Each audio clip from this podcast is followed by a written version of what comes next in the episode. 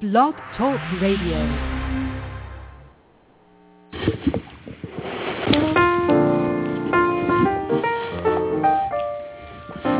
Hello, and welcome again to Small Business Digest Radio.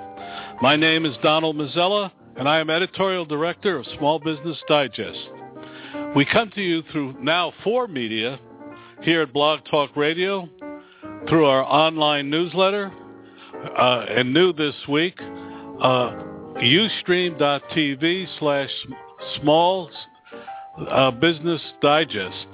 Uh, we have a new video up you might find interesting. It's on uh, uh, medical marijuana, uh, a successful business and uh, how to cre- create one and operate one. And finally, uh, through our uh, e, uh, e-newsletters and, and via our magazine. They're all now available to you on smallbusinessdigest.net. That's smallbusinessdigest.net. Each month, we touch more than 1 million small business leaders through our various channels. Each hour here at Small Business Digest Radio, we hope to bring you information, strategies, and suggestions to help small business managers increase profits, add sales, better manage cash flow, improve employee management, and streamline operations. Our guests are carefully chosen for their expertise or experiences. They do not pay to be on this program, but rather our editors and readers, just like you, identify them. Uh, and we, they also identify topics of possible interest uh, to our audience. If you have any suggestions or particular topics you want us to cover, please email us at info at smallbusinessdigest.net. That's info at smallbusinessdigest.net. Uh, tonight's program, like all our efforts, have a, a wide diversity of guests. We're going to talk about the impact of Obamacare on a small business. We're going to talk about how the uh, numbers are critical to uh, the success of any small business. We're going to talk about the five uh, mistakes companies make when they go to a trade show. Our our first guest is Larry Weinstein. He's a CPA from Houston and he thinks one of the main reasons businesses struggle is because of ineffective, wasteful, and expensive marketing that doesn't work. Larry, welcome to the program. Well, thanks for having me. I've uh, been looking forward to, to, speaking with your listeners all day. Well, uh, I've been looking uh, to forward too because I, I like what I've heard. But before we get into, we always ask our guests to tell us a little bit about themselves uh, how, uh, how they got to where they are now. So it's all yours, sure. Larry. Oh, sure. Um, well, I'm a C- like you mentioned earlier. I'm a CPA in private practice, and I started, I believe it was right around 1990, and I started with uh, no money, uh, no marketing knowledge, and no clients. It's a very bad way to start any business, but um, I did what every uh, body else in my profession did. I looked around to see what they were doing, and I basically copied them. What I didn't know was I was copying from people who didn't know what they were doing either. And this is talking about a CPA, but we can really say this could be any business. It could be the plumber, uh, the butcher, the baker, the candlestick maker. They look at what everybody else is doing and they copy what they're doing, and and that's usually not very effective. Uh, fast forward uh, a number of years, uh, I had tried what everybody else was doing without a whole lot of success. Uh, what I did is I actually looked outside of our profession, and what I actually found was a field of marketing uh, that's known as direct response marketing. And when I started adopting the principles of direct response marketing, that really transformed my entire practice, and it turned everything around, and uh, it made it very easy to attract clients to myself uh, that uh, I didn't have to entice. Uh, I didn't have to lower my fees, and and it just made life a whole lot easier. Well, then we're going to start. We're going to talk about that. But you say the numbers uh, are key. So uh, uh, my first question to you is, what is the basic of of uh, uh, of your efforts and uh, that you'd like to share with the audience? Well, the basics of, of direct response marketing, before I really get into that, if I could just take a moment and, and share with the listeners what most, what most small businesses do, they try to copy what they see the big businesses do. They try to do what's, image, what's known as image advertising or brand building. In other words, like uh, if I can say the Coca-Colas of the world, the Nikes, the, the very big companies. And what they're really trying to do is they, they put their marketing, uh, they get their name out there, and they hope that when their prospective client decides that they want to buy that particular service, that they will think of them kindly and they will come to them as a customer. Direct response marketing, on the other hand, it identifies a particular uh, target market that you would like to attract it develops a marketing message that is a compelling message. Uh, it's ask, and it's asking them to do something specifically to to identify themselves, to raise their hand. And the way that we typically do that is in the professional services business, but it can be really any business, is you put together some type of information premium. I like to use books, but it could be CDs, it could be DVDs, what have you. And you have to put a compelling title on it, and you offer that out to your prospective clients. Um, and you and then they they express their interest. They say, "I want to get that." Um, as an example, I do a lot of work in the area of IRS problem resolution. People that have IRS tax problems in my core business. Well, I wrote a book, "The 10 Common Mistakes Taxpayers Make When Beginning to Solve Their IRS Tax Problems."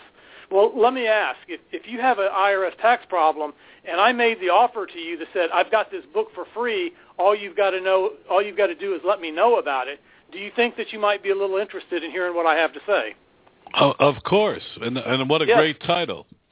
Yes, thank you. So at that point, they raise their hand. They can either call an 800 number. Uh, they can go to my website.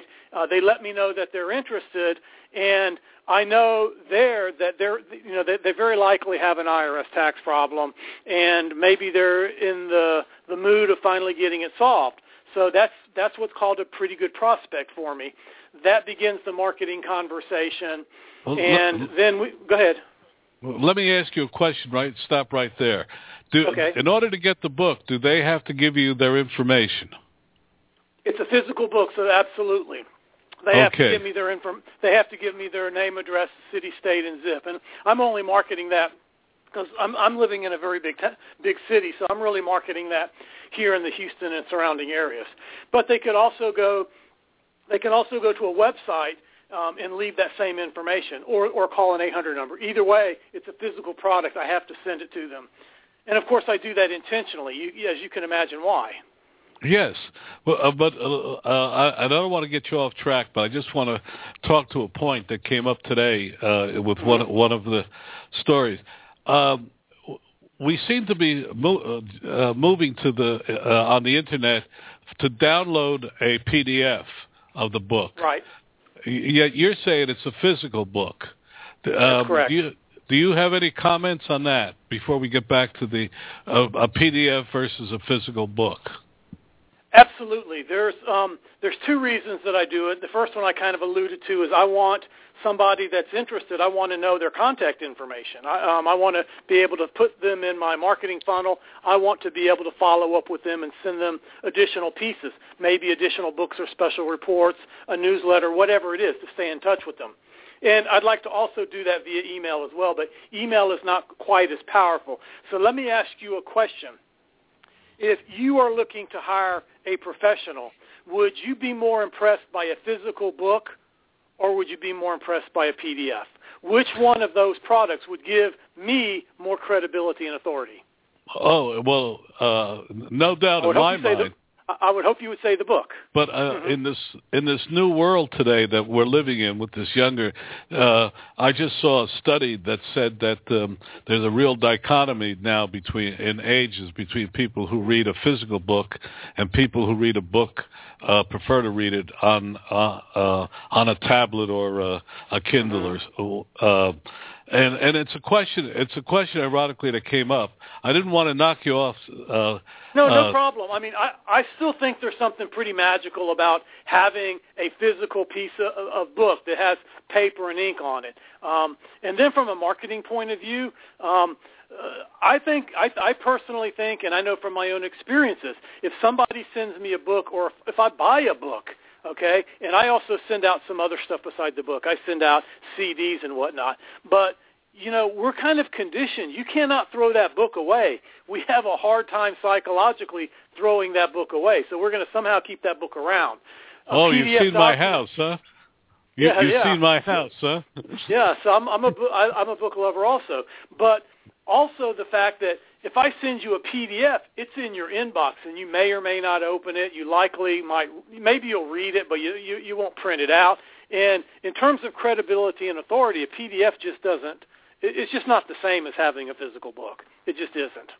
Okay, now let's get back originally uh, to your original mm-hmm. thought. Um, you were saying uh, you, you, you asked them to, uh, to a call to action. Uh, but you, you were going through the process, and I, I knocked you off a little bit. But let's get back on track because I think you have a lot of good things to say.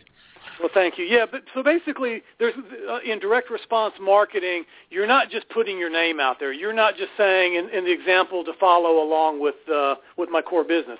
I'm not just saying, "Hey guys, here I am. I've been uh, I've been a CPA now for 25 years. I'm really good at what I do. I've got all these people that work for me that are really smart, and it goes on and on and on. And by the way, uh, whenever you decide that you think you might want to uh, solve your IRS tax problem, here I am, think of me. Um, no, that's not what I want to do. I want to make a specific offer to them today. First and foremost, I'd like to get them to raise their hand. But then once they've raised their hand and I send the uh, I send the book out, then I begin following up with them. Um, I've got a follow-up sequence that you know, are you ready to solve your problem yet? Have you thought about this? Continue to educate them uh, because I'm an expert in my subject area. So I'm answering some free, what, what I would call frequently asked questions, the questions that I hear all the time. I'm also answering for them what I would call should ask questions. In other words, I'm an expert. I know my subject area, and if they knew as much as I knew, they would be asking these questions also, but they don't even know enough to ask those questions. You follow me? So I'm trying to, to educate them uh, and, to nurture them so that they know that when the time comes, I'm the only logical um, expert, the only logical choice for them because nobody else, frankly, is doing this type of marketing, which I've also heard called educational marketing. Somebody might send out one piece – and if they don't respond, then they give up on them. But in, and even with the marketing that they're doing, they're not providing any valuable information.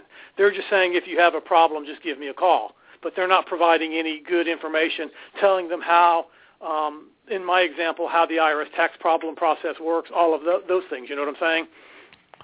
absolutely. So if I could uh, uh, re- recapitulate back to you, what you're saying is uh, just not, don't contact them, yet provide them with continuing information uh, on, a, on a continuing basis uh, in which they can make a be- more better or a more informed decision. A- absolutely, and we call that we call that follow up because – the way it works in direct marketing, when somebody raises their hand, and I spoke about that earlier, we ask them to do something. We we have a call to action: get a copy of my free book, get my CD, whatever. Well, 100% of the people that raise their hand, first and foremost, 100% of the people aren't going to do business with you anyway. That's just that's just kind of a given. But there's going to be some small segment of the population that your marketing message came into their life at exactly the right time. It's like, I've been thinking about dealing with this, and I'm just starting to look around, and here you are, you're offering me this information. And frankly, there's many instances where people will call up my office, and they're not even really interested in the book that I'm offering. They just say, I need to make an appointment to see Mr. Weinstein. And ultimately, that is the goal, right? I need them to come in so we can see what we can do for them. But for those people that aren't ready today, they do have some interest or they wouldn't have raised their hand in the first place. So it's up to us to continue to educate them and to follow up with them because people are always going to be people are always going to buy when they're ready to buy, not when we're ready to sell, right? It doesn't matter what business that we're in. Of course, we're always ready to sell, right? But the people right. So so it's um but the people that we're that we have as prospects, they're going to come around in their own time. There might be lots of things going on in their lives that we have no idea what that is. But if we stay in touch with them, when eventually they decide it's time to pull the trigger and to take care of the problem or to buy whatever it is that you're selling, you're going to be right there because you followed up. And most businesses out there, they might send one follow-up, and if they don't buy, they think, well, they're never going to buy, and that's not necessarily true. So well, you spend a little bit of you spend a little bit of money on follow-up, but I mean it pays off. It pays off handsomely. Well, how often do you? How many times do you follow up uh, on on average? Um, it depends. Most of the sequences that I have will follow up probably at a minimum of 10 times, but I'm always looking at ways in which you can increase that, you know, to add steps to the sequence. And, um, you know, you can't follow up too much. And, and sometimes, you know, after the seventh or eighth time, they'll finally, you know, come around and, and, and they'll make an appointment and sign up to see you. Um, but it's going to be on it's going to be on their time. And you know, if you're charging fair prices for what it is that you do, um, most of the money that you spend in marketing is going to be on, on what we talked about earlier, on the lead generation, just in getting them to raise their hand and identify themselves to us. Okay, so um, once they've done that, um, you know we've got a, a cost per acquisition, a cost per lead. Following up with them is relatively inexpensive. You know. It is. In the, uh, we have about 30 seconds, Larry. Um, mm-hmm uh, if if our audience, someone wanted to talk to you, hopefully they don't have an IRS problem. how do they how do they do it? Um, well, um, I've got a website because I teach these same techniques and strategies and systems to accountants and CPAs, and uh, that website is smartmarketingforaccountants.com smartmarketingforaccountants.com. Well, Larry, thanks a lot uh, for coming and joining us uh, tonight. Uh, I learned a little bit, and I hope our audience did as well. Well, thanks. It was uh, it was a pleasure to be with you. You had some good questions. I, I hope people got some value out of this. Thank you. Thank you. After, after this uh, brief m- moment, we'll be there with our next guest. Want to know more about health savings accounts for your company or yourself? Go to 2hsa.com and get a free employer's primer. Health savings accounts are a cost-effective way of offering health care benefits to your employees and yourself. HSAs build retirement funds for your employees, improve morale, and reduce your health care benefit cost. For a free employer guide to HSAs, go to 2hsa.com. That's 2hsa.com. Our next guest is actually someone we invited back. It's, he's Thom Robbins of Kentico. And the reason I asked him back is we were, uh, uh, he was giving us such good advice the last time. I, I wanted him to come back and talk more. Thom, are you with us? I am. I am. How are you doing this evening? I'm doing fine. Thom, well, thanks for having me back. Well, um, you're uh, you're the uh, just the second guest we've invited back, but um, and the reason we wanted you back is uh, uh, we were talking about websites and what are the best uh, tools, uh, best best ways of doing it, and uh, uh, it re- we got a lot of response from that. So I wanted to come back and uh, talk a little bit more about that. Are you game? I am absolutely. Okay, uh, Thom. My first question to you is: uh, What are the elements of a good uh, e-commerce w- website? Sure. Uh, good. So based on uh, the data that we've seen and the, the work that we do with customers, I think there's a couple of core elements around a good e-commerce site. Number one is you have to have visibility, right? If you put up the world's best website and nobody shows up, it's not good. So thinking of uh, of a marketing strategy, whether it's uh, pay-per-click or whether it's uh, syndication or something along that line. So you bring your, your visitors in. And that's the same with any website. With specifically e-commerce, um, it's been findability of products, so being able to organize your products and your layout in a way that makes sense for your audience. So using industry standard terms, being able to, to describe it in a very specific way. Um, excuse me. Uh, and then second, being able to work on a checkout process that is drop dead simple uh, is another big issue that we've seen. So the idea that you get a lot of people in, um, you get a lot of people working through your funnel, but let's be honest, if they get through the process and they find it extremely difficult to check out and to purchase, they're going to drop off and they're going to go somewhere else. And then uh, probably the other pieces that I always recommend people think about are the idea of uh, marketing automation, so being able to contact customers um, and do it in an automated way so that you could trigger action. So if someone comes and puts something in a shopping cart and then leaves, or if someone provides you registration information and they look around on your site for something interesting, you can contact them and nurture that lead. Um, and then also being able to connect products. It's one of the most powerful things that we hear uh, from our e-commerce vendors, which is around the idea if people buy product A, being able to, to connect them to product B, which is similar, um, and then do recommendations. Well, Joe bought product B. Um, th- those are kind of the high levels for e-commerce. Oh, well, I have two points to make on that. Uh, I, uh, across the, my desk today came uh, uh, a release uh, saying uh, that add-on, that feature that that little uh, squib on the top that says add on to it is very important.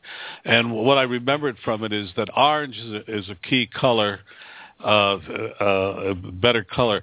But uh, could you address the add-on issue, and then I'll come back to the other one that happened today. Sure. What do you mean by the add-on issue? The idea of add-on products or bolt-on products?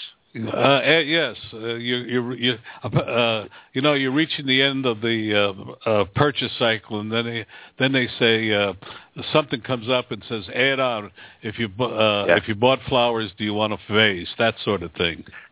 Yeah, it's it's the traditional upsell, right? It's the idea yes. that when you get to the end, that you want to be able to sell them additional products. Um, and there's some some interesting data out there which really talks about uh, the level that people are willing to look at for pricing. Um, and it, it's an old retailer thing, right? If you're walking out and you see something that's like $5, you're willing to pick it up. So why not upsell that product and then connect in other products, which you're going to get via your analytics? Uh, you know, that if people buy product A, that they also want to buy product B. The other is um, it's also creating a sense of loyalty, right? Because people start to see that you're thinking about their needs or you're thinking about connections that you may have with them. So it becomes a very popular way, and we, we see it um, quite a bit in a lot of the e-commerce sites that we do with uh, being able to connect in products um, and then making sure that you're using the analytics to kind of drive that data correctly. So it's definitely one of the, the best ways to, to get people to, to upsell and to purchase additional products, without a doubt. Uh, w- w- the holiday season is upcoming. Uh, what, if you if I came to you as a as a potential customer, what would you advise me on my e-commerce site as being the critical elements in the holiday season? Oh wow, that's actually that's a great question, and it's an incredibly tough one because um, there are so many important elements. Um, typically, what I recommend uh, customers that we talk to around the holiday season is one, ensuring that you have scale uh, making sure that your site doesn't slow or isn't slow, that you've got sp- uh, specific performance. Um, what you tend to find in e-commerce, especially around the holiday season, is that people have even less patience than they have normally during the year. Um, and that they're going to come to your site, they expect, they expect performance. So first and foremost, make sure that you have your speedy site and that there's no issues with that. Um, second, excuse me, second is to review your checkout process. Uh, make sure that your customers are uh, able to get through it. The minimal amounts of clicks um, are kind of the, the big ones that you want to think about so you can you can get higher conversion rates and less drop-offs. Um, the other probably one of the the other big pieces that you want to think about is um, your sales strategy. So are you going to be doing outbound marketing campaigns to try to bring people in? Um, and then how are you going to drive your, your connection with your customer? And there are there are hundreds of other ones that you could certainly work within those. Well, that's a, a good start. Uh, I just wanted to bring up one more point. Uh, I uh, uh, uh ticketed some tickets uh, for Thanksgiving yesterday and put them on hold for for today. And sure enough, uh, uh, in my box this mo- this morning was a, uh, a message from the, from the airline saying uh, uh, tickets are going fast for this uh, for the Thanksgiving season. You should buy now. Is that a good uh, uh, is that a good strategy? And uh, how how could uh, someone emulate it? Yeah, no, that's actually a great strategy. So what you're trying to uh, you're, you're trying to increase in that is your conversion rate, and you're trying to prevent drop-offs. So a lot of times what happens is a lot of people will shop the internet, and I've done this too. I find something interesting that I want, and I put it in my shopping cart, and then I leave the site. Um, I'll come back later especially with things like tickets. Um, so typically what you want to do is uh, usually 24 hours to 48 hours after the user has gone ahead and put it in the shopping cart, you want to shoot them an email, and that's where things like marketing automation come into play. You could send them an email and say, you know, hey, this is going quick. We only have one or two of these, or something along that line and try to drive uh, you know try to drive them back. The other question, and, and this doesn't work for airline scenarios, but what a lot of people may do is then wait another several days and using marketing automation if they don't return, maybe offer them a, a slight discount to try to bring them back uh, to move it through. But yeah, definitely what they're trying to do is reconnect with the user and they're trying to make it easier uh, for you know you to understand, hey, I've got this thing in my box and I need to go ahead and purchase it. Well, uh, uh, Thom, it's always a pleasure listening to you because uh, I, I learn a lot, and I hope our audience does as well. Uh, if people want to reach you, will you tell them how again? Absolutely. So there's uh, the company I work for is Kentico, K-E-N-T-I-C-O dot com. Uh, we're a content management provider. For those people that are interested in learning more about marketing uh, and learning about uh, marketing skills, we provide a, a, free website that people can go to. We've got some great video content, audio, as well as uh, white papers that you can get to at digital marketing-university.com. And we'd love to have people come, and if you're looking for specific things, please let us know. And then personally, you can reach me via email at thomasr at kentico.com or via Twitter at trobbins, T-R-O-B-B-I-N-S. Uh, Thom, thank you again for coming on. Thank you. Have a great evening. You too. Our next guest should be Denise Graziano. Denise, are you there? Yes, I am, Don. How are you? I'm doing well. How are you? Well, I'm doing fine. We're running uh, uh, a little late today, but that's that, that's good. Uh, the nice thing about it is we don't uh, we can go over the hour. Uh, Denise, we always start asking our guests a little bit about their background, how they got to where they are now. Then we'll talk about you, uh, your company and about the five mistakes. But tell us a little bit about yourself. Sure, Don. Well, I've been in marketing for over 26 years, and my firm, Graziano Associates, is 21 years old. And in that time, our focus has always been on helping solve a variety of marketing and sales challenges for our clients who tend to be B2B corporate. And while the types of work that we've done for them has evolved over the years, we've always helped them with a combination of internal and external marketing and relationship building. And internally, we help clients to reward and recognize their employees for their hard work and service. so they're motivated to continue to do so. And externally, we help them build better relationships with their clients with marketing materials, sales promotions, awards, corporate gifts. And then we help them build better client relationships during their trade shows with best practices that can turn a trade show into a money generating event, which is what I think you want to talk about tonight. Right, I do. But I want to say that that's one of the greatest uh, 20-second elevator pitches I've heard in a long time. I was really tr- I was really trying to uh, get a little bit about you personally. Now, one of the things I heard is after six years in the business, you jumped off the cliff and started your own business.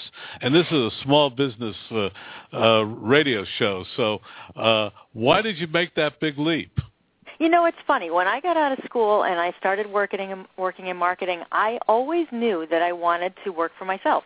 And so 5 years out of college, I decided, you know, I had worked in a couple of different industries at that point and the timing was good and I decided to try it and the business took off from there. Well, I, I love it. Oh, the business took off from, from there, but you don't talk about the twenty four seven, et cetera. Okay, uh, uh, all right. We uh, we'll go on from there. Uh, okay. Uh, uh, by the way, um, uh, uh, Denise has written an article which you can uh, find on uh, uh, smallbusinessdigest.net. It's uh, featured in this month's uh, um, uh, list of uh, uh, stories. But uh, we're going to talk about the five mistakes uh, companies make at trade shows. What are they, Denise? Well, there are quite a few that happen, but I like to put them in the f- top five category. And the the biggest two are the beginning and the end. But the first one I want to talk about is in booth traffic, driving booth traffic. Qualified booth traffic is the key to any successful show. And that's one area where people, companies, whether they're large or small, neglect to put the effort in in advance of the show, before anybody even sets foot in the venue. And doing that really, it takes some homework and planning, whether you use some old school uh, attempts or using technology, you really need to drive people to your booth and give them a reason to come and talk to you because there's a lot that goes on at a show, a lot of distractions, bright shiny objects, and to just set up your booth and expect people to show up, well, that's not going to get you any results. So, okay. um, for example, you know, you can put together any kind of compelling argument for them to come and see you. And sometimes it even requires giving them a little bit of a, a bit of a bribe, you know, an offer to win something at your booth. You can do any number of creative things to get them to come and speak with you. People might say, oh, you know, trade shows uh, might be a dying breed, but you know, due to technology-driven alternatives. But the fact is, trade shows give exhibitors the chance to be in a room full of potential prospects. But the key is to make sure they come and visit you. And that can be a tremendous thing when you've got people coming to visit you and talk about the problem you can solve for them. That's the critical point. But the, if you don't follow up all the way through with that, it can also have a drop off. It's not going to carry you all the way through to the end of the show. For example, I was doing a, um, I was speaking at one show, and prior to the show, the attendees all got a mailer, a box from this company, which happened to be servicing the big financial industry. And they had sent a great gift with a compelling argument, and the, the gift was sort of a, a play on the, the idea that they're very flexible in their approach. And I thought, this is great. This company gets it, and I can't wait to see what they do at their booth.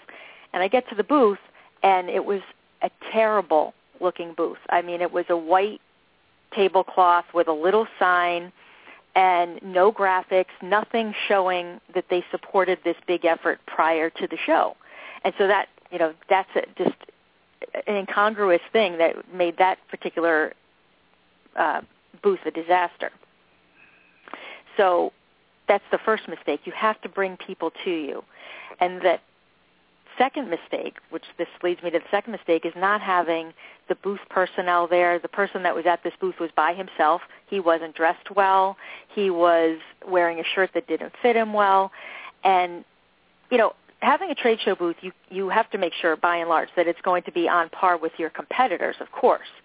But you have to have the personnel there. That's the second mistake is not having the right amount of booth personnel. Um, you can have too many. You can have too few working in the booth, and if you have too many people, it's very off-putting. It's very intimidating. One time I was at a show where there were, it was a large booth, 30 foot by 40 foot booth with a big logo suspended above it. And there was an army of people in red shirts there, all waiting to greet whoever would dare set foot in the booth. And that it just it's so intimidating you don't even want, want to walk in.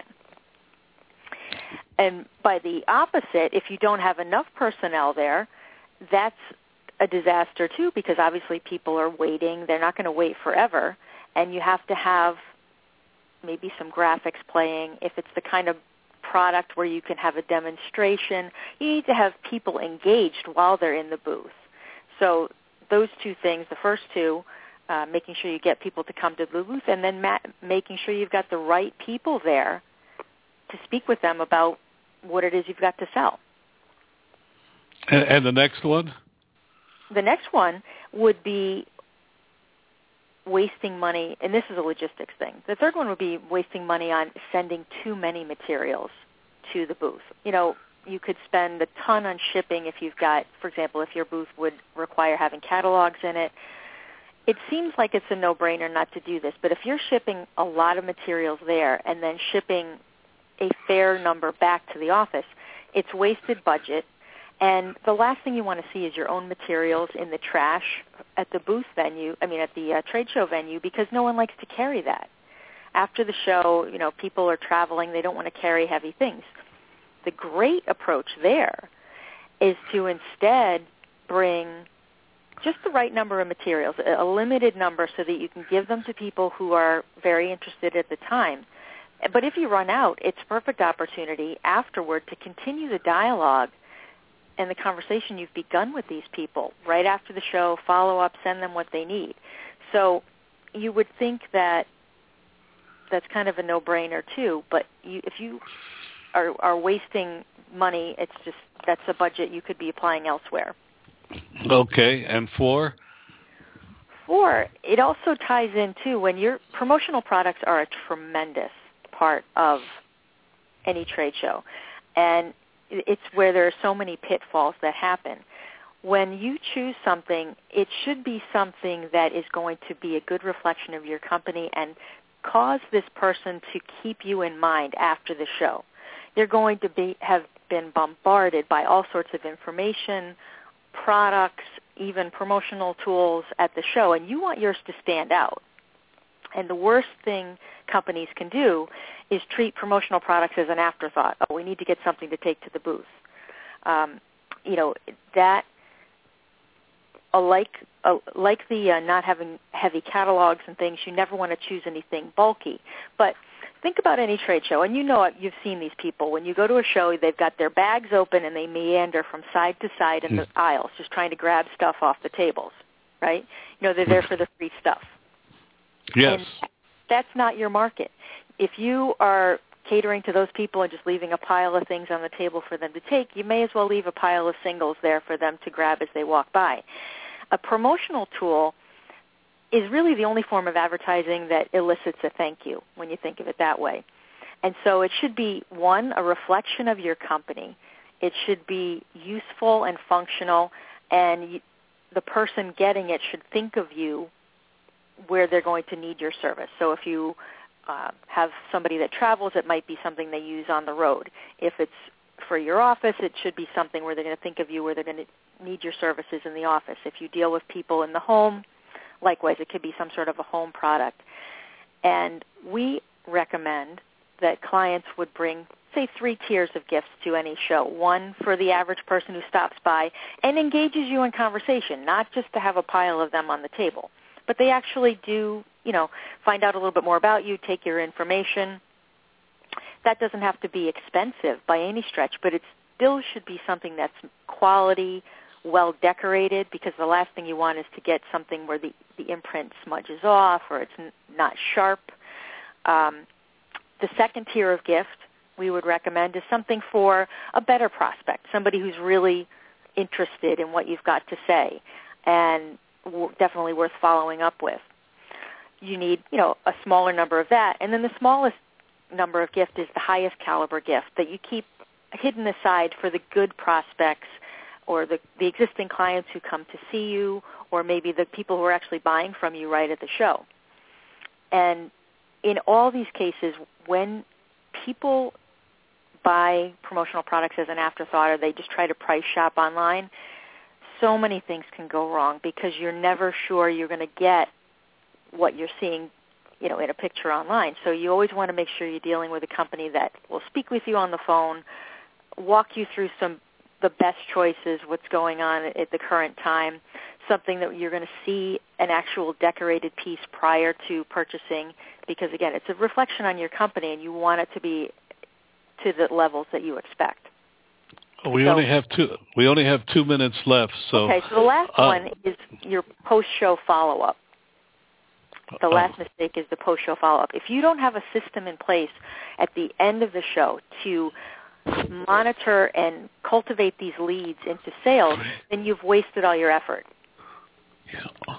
And that can be done in a number of ways. You can have an automatic survey sent to them once you've scanned in their, their badge. You can have temporary help if you've got you know not enough office staff to handle it right after the show. Hire temporary people. Hire college interns just to keep that touch going until you can schedule the formal meeting, email, phone uh, phone meeting with the client. Because the worst thing you can do is let these uh, precious leads languish well, you know, uh, I'm I'm always amazed. I hand out my card at uh, at trade shows, and uh, uh, if I get one in thirteen to follow up, it's a lot. It, it's it's always been amazed me that they don't follow up when I give them a card. Yeah, it's terrible, and that's that's an, a prime example. We had a, a, a we know of a company that was at a show where we were, and they had done 800 new leads. They had a tremendous new product, but because the buying cycle was a full year and they didn't have the people in place to follow up, they lost out on an entire year's worth of sales because they didn't have a system for the post-show follow-up. That's why that is so important. Uh, well, uh, let's talk about something else. Uh, sure. Uh, uh, uh, what always I object to at a show is, as I walk down the aisle and I look at a booth, it'll say the the USA Widget Company is the greatest company on the face of the earth, but never tells me the benefit to me of, of walking into that booth. Do you want to comment on that? You're exactly right, Don. That's the that's the key. Your messaging has to solve a problem for somebody. Just to have your little features list and a bullet list outside the booth doesn't do anything for anybody. You want to know what's in it for you. You want to know how your problem is going to be solved, and that is where people in sales in general, if your messaging isn't reaching out to your prospect that you understand their pains, fears, and frustrations, you're totally missing the mark. And you're right. If that's not being shown at the booth, then it doesn't warrant you stopping to talk to them. Well, uh, let me let me go on to that point. Uh, I learned this from uh, I'll mention him. He's now in the great trade show, The Sky. But a man named Rocky, Rocky Piro was the greatest salesman I knew at a trade show. He sold uh, premium seeds. But uh, he said every person that he walked into, his first question is, "What do you need?" Mm-hmm. And uh, when I walk into most booths, they say we have the greatest product, and they don't bother to ask me why I'm there. I mean, uh, what do you think are the two or three things a salesperson at a booth should do uh, um, in greeting customers?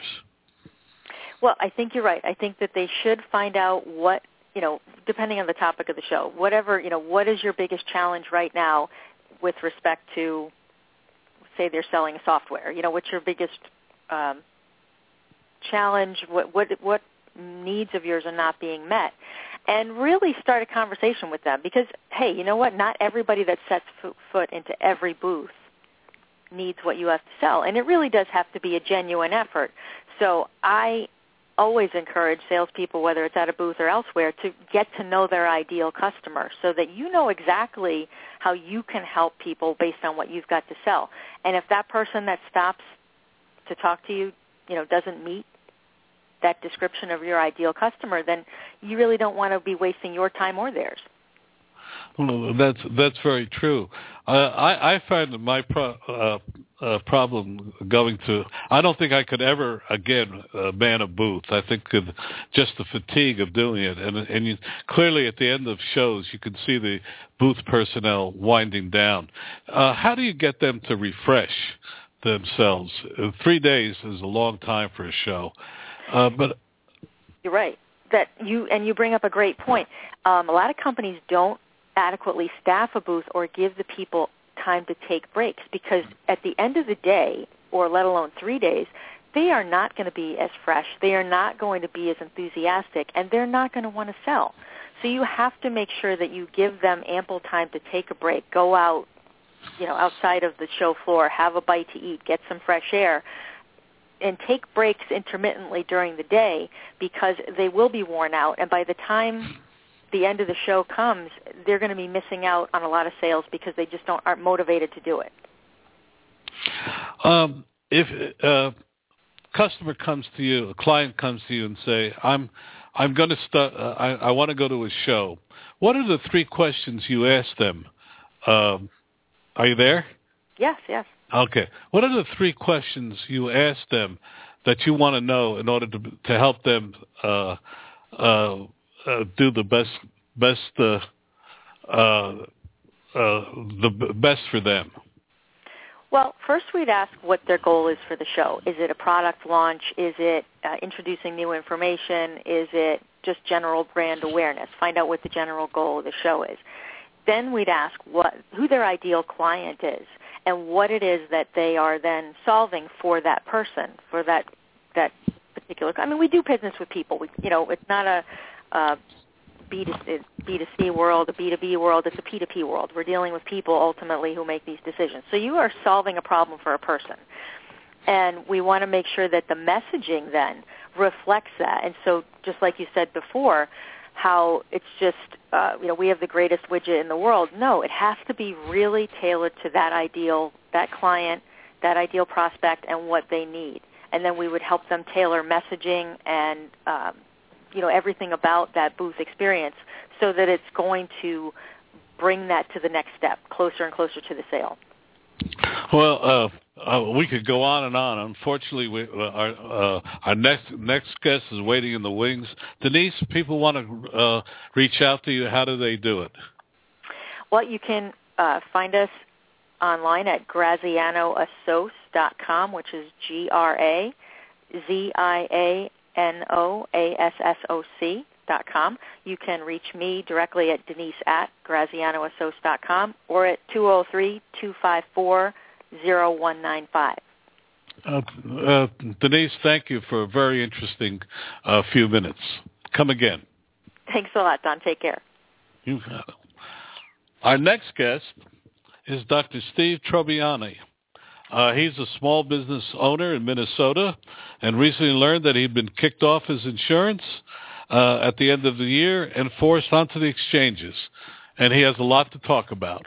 Are you there, Steve? I, I am done. Okay. Good evening. Good evening, and welcome to the show. Um, uh, but first, Steve, we always ask uh, our guests to say a little bit about themselves, uh, who they are, and how they got to where they are now. So, uh, Steve, um, the floor is yours. okay, I'll I'll probably start off with uh, I uh, after finishing college uh, attended medical school at Loyola in Chicago. Uh, finished that, did my internship. Um, uh, following my internship, spent three years in the military as a, uh, a general medical officer, uh, and then came back and did my residency training in neurology at Yale. Um, and through this time, I my only interest was to practice medicine because uh, I had a, uh, a strong interest in medicine from an early age. Uh, as I as time evolved, however, uh, we became more and more uh, mired in all of the bureaucracy that has followed managed care. Uh, and that bureaucracy has just reached a fever pitch now with the introduction of Obamacare. The the thing that I think the, the people should understand is that managed care is actually responsible for the rising healthcare cost. It was initially um, implemented in 1980 to contain that cost, and uh, it, over the course of time has become so large and so cumbersome that it's now actually producing the majority of the cost. Okay. So uh, are you in private practice now? I, I am in private practice now, uh, but because of these these various changes over the years, I have been devoting more and more of, of my time to exploring ways that we can actually truly make healthcare more affordable uh, and accessible uh, and improve the quality of the healthcare that's that's being uh, offered across the board. And I, I uh, began exploring that in earnest uh, around 2005.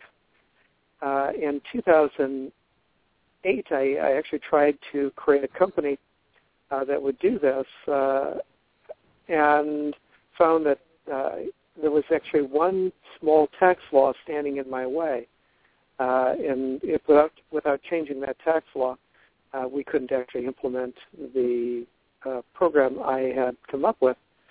Uh, and so uh, from that point forward, I have been uh, struggling to try and, and get a get people to understand what I'm talking about doing, uh, because it's a it's a it's a paradigm. Uh, we have been managing healthcare delivery costs for 35 years, and that has failed miserably uh, in terms of controlling costs.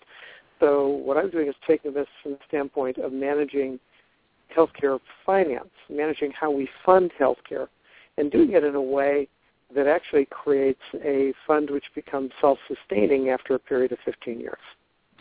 And uh, okay, so now tell us your ideas. Um, it's it's actually a very uh, simple uh, plan. Um, I'm quite surprised no one uh, has come up with it and I know no one has come up with it because when I first introduced this in 2008 to a marketing uh, uh, guy, uh, he looked at me and said, "Have you put a patent on this?" And I just said, "No, it's just an idea. You can't patent it." And he said, he just laughed at me and said, "No, people patent ideas all the time." So at his direction, I filled out a patent application, and to my surprise, I actually got it. Um, so the, the plan is to take a, a company uh, that currently self-funds and have them put as much money into an HRA as they would ordinarily put into the purchase of a traditional insurance policy for their employees. Uh, the average company with 100 employees uh, would spend just slightly over a million dollars annually uh, under those circumstances uh, 30, roughly 30% of that, uh, of the money that goes into a standard insurance policy, uh, goes to the insurer. 25% goes into the insurer's reserves on tax, and at least another 5% sits in profit. So these employers would uh, typically retain 30% in the account. If you allow that to sit there untaxed. And if you allow, just as it does for the insurer, so it's not costing the uh, country anything in terms of lost tax revenue. Uh, but if you allow that to sit there untaxed and allow that to grow uh, every year, and the investment income to grow untaxed, again, just as it does in the insurer's reserves, uh, the employers, each employer would, at, uh, within a period of 15 years, uh, accumulate uh, about 14 million, which would then spin off uh, uh, slightly over a million, which was the amount he was putting in to begin with. At that point, uh, the account becomes self-sustaining. The employee's contribution becomes an HSA. conjunction with the HRA, and the employer purchases a stop loss policy so that if you have one individual who you know, has a real catastrophe, it doesn't bankrupt the entire program. It's covered by the, the stop loss carrier. Um, Oh. The HSA contribution would typically be about uh, you know fifteen hundred for an individual, or three thousand for a family, and that's the max amount any employee would ever have to pay in, in a given year. But let me go back. Let me see if I understand it. Uh, and uh, instead of buying an insurance, uh, the insurance, the employer would take that money and put it into um, a uh, an account, an investment account. Did I hear you right, or? He puts it into a health reimbursement account, and, and it's important that it specifically be a health reimbursement account for for this reason. By law, any funds the employer puts into a health reimbursement account can only be used for health care, and they cannot be removed for any other purpose without very stiff fines and penalties. So once those funds are dedicated, uh, they're dedicated, and they then have to grow and be used only for health care. There, there's no potential for an employer saying, well, I've got all these funds sitting there, I want to put up a new facility, I'm just going to raid that account and, and uh, you know, go build a new building.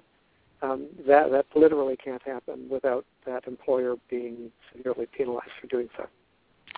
Okay, but uh, but but the if the employer puts in a million million dollars into that account, is he still uh, he or she still buying an insurance policy, a health care insurance No. policy? No, what the employer is doing is using those funds to fund the health care for his employees. He would have to hire an administrator. But uh, you know, I ran the numbers on the administration. If you don't do if we don't if as an administrator you don't try and micromanage healthcare. Our doctors in this country do a very good job of of providing health care. We don't need uh, all of this this management that's going on. We have 30 administrators for every doctor in this country right before Obamacare was passed. We, we had built this army of administrators up. And it's costing uh, an enormous amount of money. Even if you paid each administrator 70000 in salary and benefits, um, you're talking about 21 million administrators because we have 700,000 doctors. 21 million administrators times 70,000 is 1.48 trillion. That's 56.5 percent of what we spend on healthcare in this country. It's Well, a waste. Oh, well, I do know that 33 uh, cents of every dollar spent on health care is spent on uh, paperwork. Uh, it, it, and it's actually higher than that because most of the most of the administrative costs, uh, if the insurers were to count it as administrative costs, those numbers would be higher, but they count it as healthcare delivery costs. Because if, if I if they hire somebody to tell me what drugs I can and cannot use, they consider that part of healthcare delivery. So it's actually much higher than the 33 cents. Well, okay, but I, I'm I'm still a little confused, and I'm sorry. Uh, um, uh, sometimes I get a little dense on these things. I'm an employer. Uh, um, uh, I buy a, a health insurance, uh, health care insurance, but instead of giving the uh, employees the uh, the uh, reimbursement, uh, you put it into a fund. Am I right? Okay, let, let, let, no, no, no. What, I, what I'm saying here is, is you take the same amount of money you would have used to buy a, a health insurance policy, and you put that money into a health uh, reimbursement account. Now, each time your employee submits a claim, you have to hire a claims administrator. But as I said, I, we can do the claims administration for $1,000 uh, per employee and $500 per uh, dependent per year. So it's not terribly expensive to do the, the, the claims administration. Um, so you hire a claims administrator. You, the, when the employee gets ill, the employee goes to, the, to his doctor, he goes to the hospital, he goes wherever he goes. That claim gets submitted to the claims administrator. The claims administrator then draws the funds from the employer's account to pay the claim. Um, Um, it's but- paid, paid according to a fee schedule, and the fee schedule is according to the network. Um, so there, there still has to be a network. There still has to be a fee schedule. But quite frankly, those fee schedules can be much more generous than the fee schedules that are currently being being paid because we're not putting so much money into the hands of uh, the insurance executives and into the hands of all of this administrative costs. Well, uh, but if one or two employees have a catastrophic illness, uh, uh, that, that the- then goes to the catastrophic insurance carrier. As, as I said in the beginning, the employer puts that money into an HRA to pay for the majority of the claims.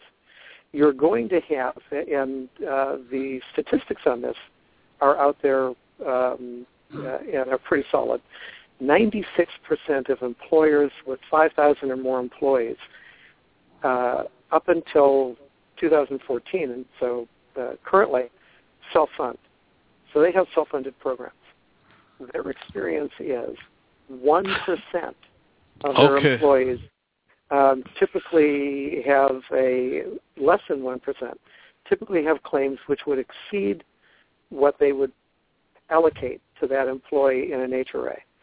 For those 1%, what they have is a stop loss policy. It's a it's basically a um, a policy that covers any true catastrophe. So let's say you're an employer and you put a million into the policy and you have a catastrophic policy for 1.5 million. So if you know you have claims which exceed 1.5 million, you're covered.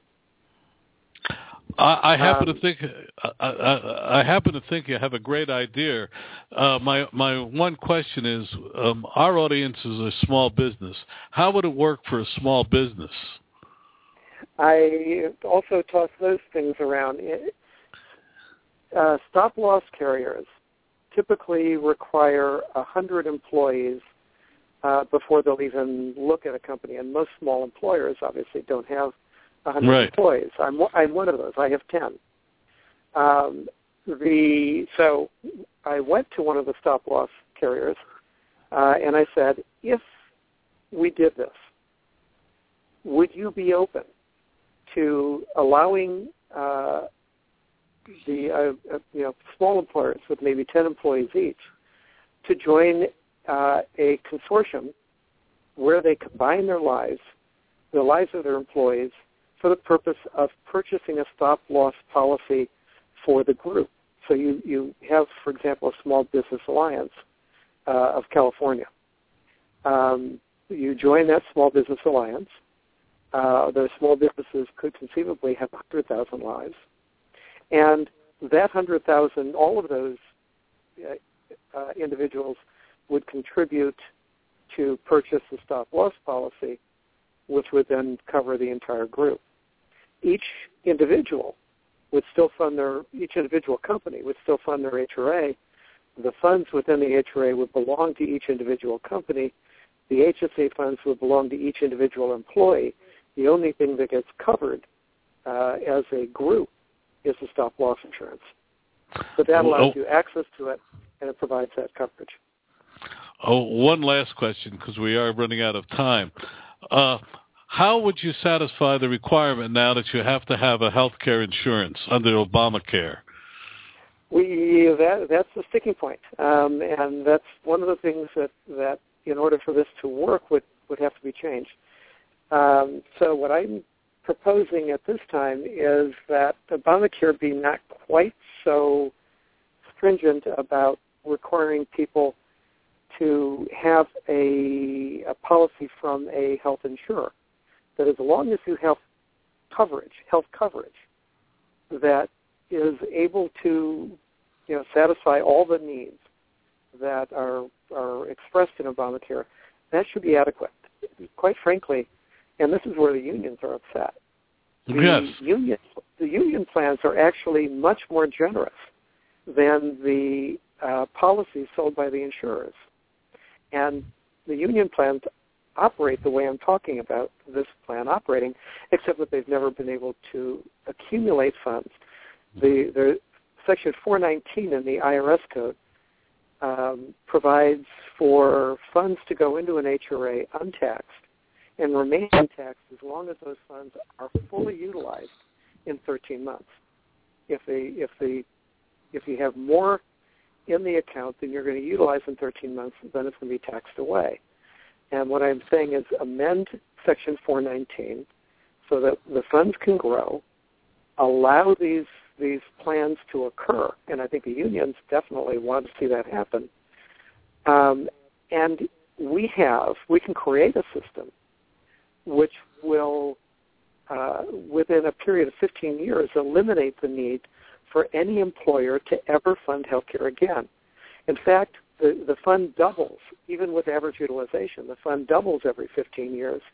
So within 30 years, you can begin covering retirees, and that takes the pressure off Medicare as well. This is uh, it's a very economically sound approach.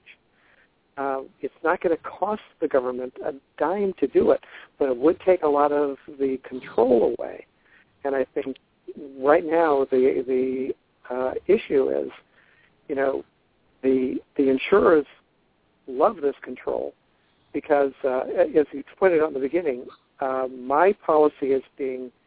Uh, I received a, a letter from Medica, who's my insurer, uh, who's a division of United Healthcare, that they're no longer going to fund any uh, small businesses. Not going to provide policies for any small businesses in Minnesota as of January 2014. Well, that means they're going to force all the small businesses onto the exchanges, which is beneficial to them because any any health care that I or my employees then uh, pursue through the exchanges is paid at the Medicare fee schedule, not at the commercial insurance fee schedule, which is higher. So Medica pays less. Their premiums go up, and their profit margins get wider. But nobody but Medica benefits. Well, the, insurer, the, the government does too because they're taking cents instead of every dollar. Uh, doctor, uh, I find this conversation fascinating. Unfortunately, we've run out of time. Uh, if the people want to reach you, how do they do it? Um, they can go to my website, which is www.politicsandandhealthcare.com. Uh, they can also get a copy of the book, which is called Sustainable Healthcare Reform, uh, through Amazon.com. Uh, it's an ebook, uh, which they can download to Kindle if they have a Kindle. They can also purchase a, a print version of the book through my website. Uh, they can uh, download the book through my website. Uh, and they can reach me by phone if they would like to at my office, which is 763 416 1400. Thank you, Doctor. Fascinating, and I wish you good luck on it because we all need it when it comes to health care. I appreciate your uh, your inviting me onto your show. I'd be happy to come in and do this a bit more at length because it's a very complicated issue. Uh, it would probably take me about oh, maybe 40 minutes to to go through all of the details that are involved here. Okay, uh, we'll, we'll try to work something out. Thank you, Doctor. Uh, good talking to you. Bye now. All our guests are invited because they offer actionable advice to our audience. They do not pay to join us, but rather demonstrate their capacity for helping our audience and uh, add profits. Thank you for listening, and we'll be here again next week with other experts to talk about ways to improve your profit picture. Remember, we're here every week at Blog Talk Radio slash Small Business Digest. If you like what you heard, tell others about it. If you would like to uh, be a guest or suggest topics for future hours, email me at info at is-incorp. Sorry, at info at smallbusinessdigest.net. That's info at smallbusinessdigest.net. Uh, we also remind uh, listeners that besides our radio efforts, we have a new uh, video channel. We come to you via email, uh, all of that, and we have a magazine. It's all there at smallbusinessdigestmag.com. Small Business Mag, smallbusinessdigestmag.com. For, for everybody here, for Rich in the control room, thank you and good night.